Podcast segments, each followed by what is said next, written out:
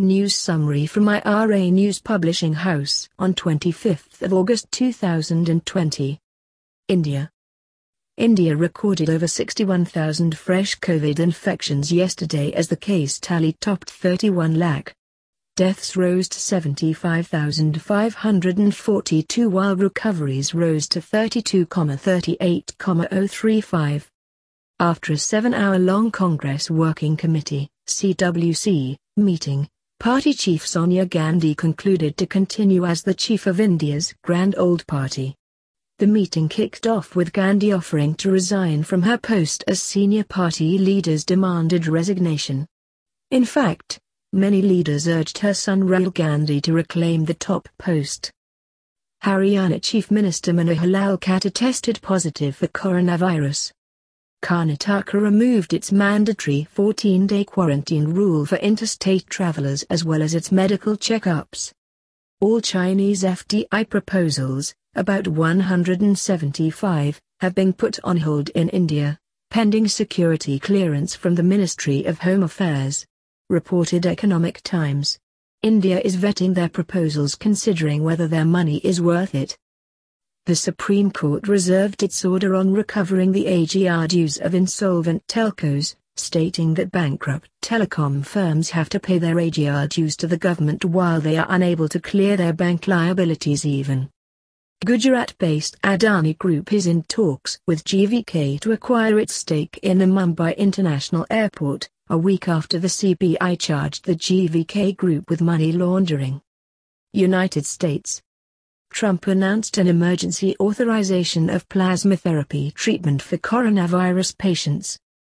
Postmaster General Louis DeJoy testified before the House Oversight Committee Monday and grew increasingly defensive as Democrats asked pointed questions about delayed U.S. Postal Service mail delivery.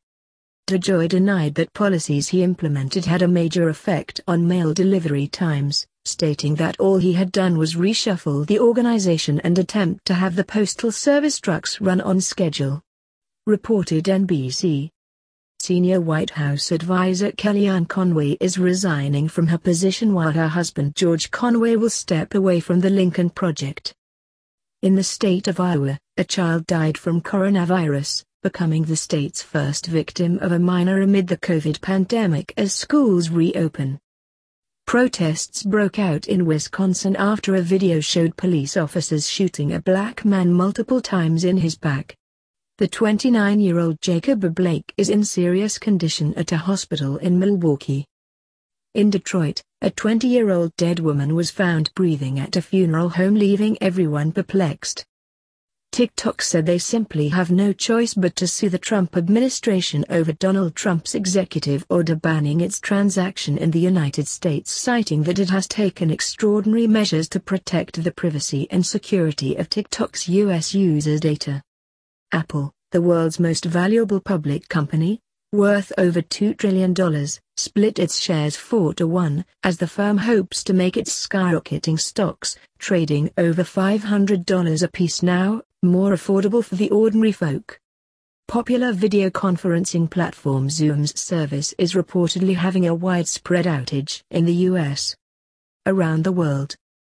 A former aide to South Korea's president alleged that North Korean leader Kim Jong-un has fallen into a coma and that his sister has control over the administration while the country is parading fake pictures of the leader to deceive the world. South Korea a country held up as a model for its response to COVID-19, is on the brink of a new nationwide outbreak, according to officials. The latest outbreak of coronavirus cases centered around a right-wing Presbyterian church has spread to all 17 provinces throughout the country for the first time, reported BBC. In Belarus, over 100,000 protesters gathered to demand the resignation of Europe's last dictator Alexander Lukashenko, their president, as dissent continued to rise against his allegedly rigged presidential election. Russian anti-corruption activist Alexei Navalny is reportedly in a critical but stable condition at a hospital in Germany where he was airlifted to from Siberia on Saturday after allegedly being poisoned. Germany held an experimental indoor concert with around 1,500 volunteers to study the spread of COVID infections and figure out how to limit the spread in large gatherings. Attendees were also given fluorescent sanitizers so they'll leave behind a trail of the surfaces that they touch. Switzerland may ban Hezbollah, a Lebanon-based Muslim militant organization, and confiscate its bank accounts and assets within Swiss territory. Other European countries such as Germany, the UK and the Netherlands have already banned the organization. Canada's Chief Health Officer Dr. Theresa Tam suggested decriminalizing hard drugs as a possible solution to fight the drug crisis. Since the pandemic emerged, several casualties have been reported due to overdosing on opium while none of the world's preferred choice of weapons have helped. Human beings have used up an entire year's worth of Earth's natural resources as of August 22. The day, called Overshoot Day, sets the mark every year when we have used up more natural resources that the Earth can renew in 12 months. The data has moved back three weeks from last year's July 29 as the pandemic halted industries across the globe. German club FC Bayern Munich won the UEFA Champions League, beating French club Paris Saint-Germain, PSG, FC 1-0.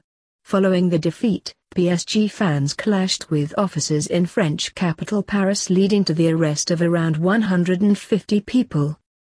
Elite Engineers from University College London, UCL, have achieved the world's fastest internet speed of 178 Tbps, 178 million megabits a second.